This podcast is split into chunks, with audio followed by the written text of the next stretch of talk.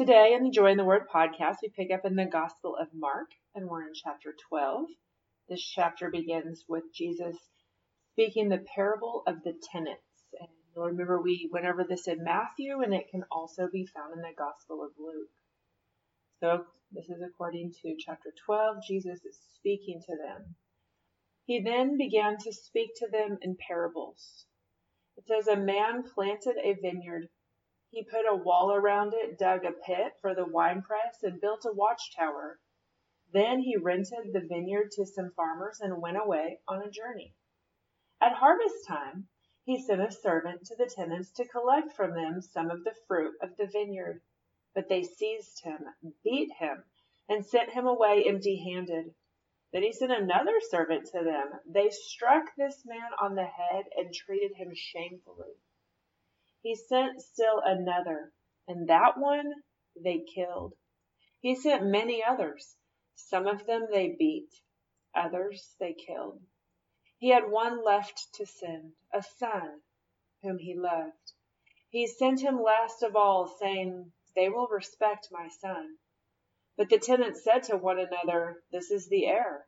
Come, let's kill him, and the inheritance will be ours. So they took him and killed him and threw him out of the vineyard.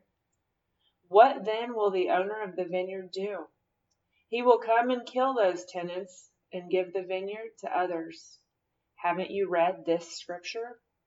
The stone the builders rejected has become the capstone.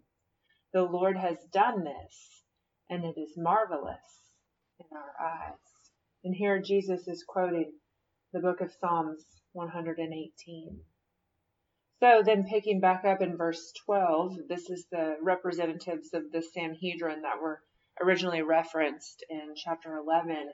They respond to Jesus' parable. And it says, then they looked for a way to arrest him because they knew he had spoken the parable against them. But they were afraid of the crowd, so they left him and went away. Now picking up in verse thirteen, this is paying taxes to Caesar. It can be found in Matthew and in Luke as well. Later they sent some of the Pharisees and Herodians to Jesus to catch him in his words. They came to him and they said, teacher, we know you are a man of integrity. You aren't swayed by men because you pay no attention to who they are. But you teach the way of God in accordance with the truth. Is it right to pay taxes to Caesar or not? Should we pay or shouldn't we? So here they set him up, they try to flatter him, and they try to catch him in an unanswerable question. But Jesus responds because he knows their hypocrisy, it says here in verse fifteen. Why are you trying to trap me? He asked. Bring me a denarius and let me look at it. They brought the coin, and he asked them, whose portrait is this? And whose inscription? Caesar's, they replied. Then Jesus said to them, give to Caesar what is Caesar's, and give to God what is God's. And they were amazed at him and his answer. Now picking up in verse eighteen, it's talking about marriage at the resurrection, and we did talk about this in Matthew, and it's also discussed in Luke. Then the Sadducees, who say there is no resurrection, came to him with a question. You'll remember we already went over the Pharisees, the Sadducees, the Herodians, and all of their beliefs. Here in particular, talking about the Sadducees, who it again points out do not believe in the resurrection. And so they have a question, and they say to him, teacher, Moses wrote for us that if a man's brother dies and leaves a wife but no children, the man must marry the widow and have children for his brother. Now there were seven brothers. The first one married and died without leaving any children. The second one married the widow, but he also died, leaving no child. It was the same with the third. In fact, none of the seven left any children. Last of all, the woman died too. At the resurrection, whose wife will she be, since the seven were married to her?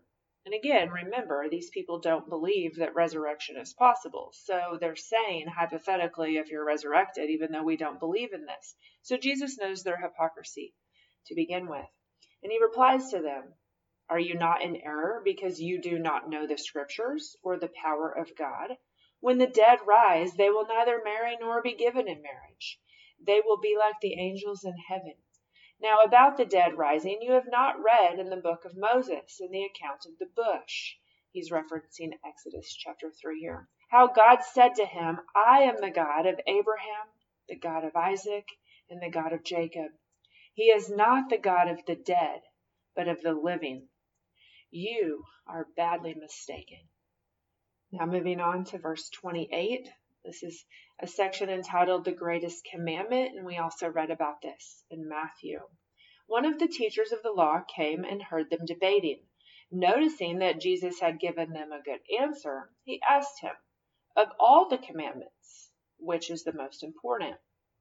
The most important one, Jesus answered, is this. Hear, O Israel, the Lord our God, the Lord is one. Love the Lord your God with all your heart, with all your soul, and with all your mind, and with all your strength. We know Jesus here is referencing Deuteronomy chapter six, speaking specifically of the commandments that God gave through Moses. He goes on to say in verse thirty-one, the second is this, love your neighbor as yourself.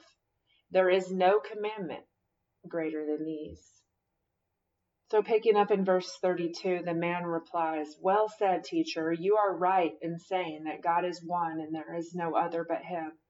To love him with all your heart and all your understanding and all your strength, and to love your neighbor as yourself is more important than all burnt offerings and sacrifices. When Jesus saw that he had answered wisely, he said to the man, you are not far from the kingdom of God. And from then on, no one dared ask him any more questions. The next section is entitled, Whose Son is the Christ? We discussed it in Matthew. It can also be found in Luke. While Jesus was teaching in the temple courts, he asked, how is it that the teachers of the law say that the Christ is the son of David?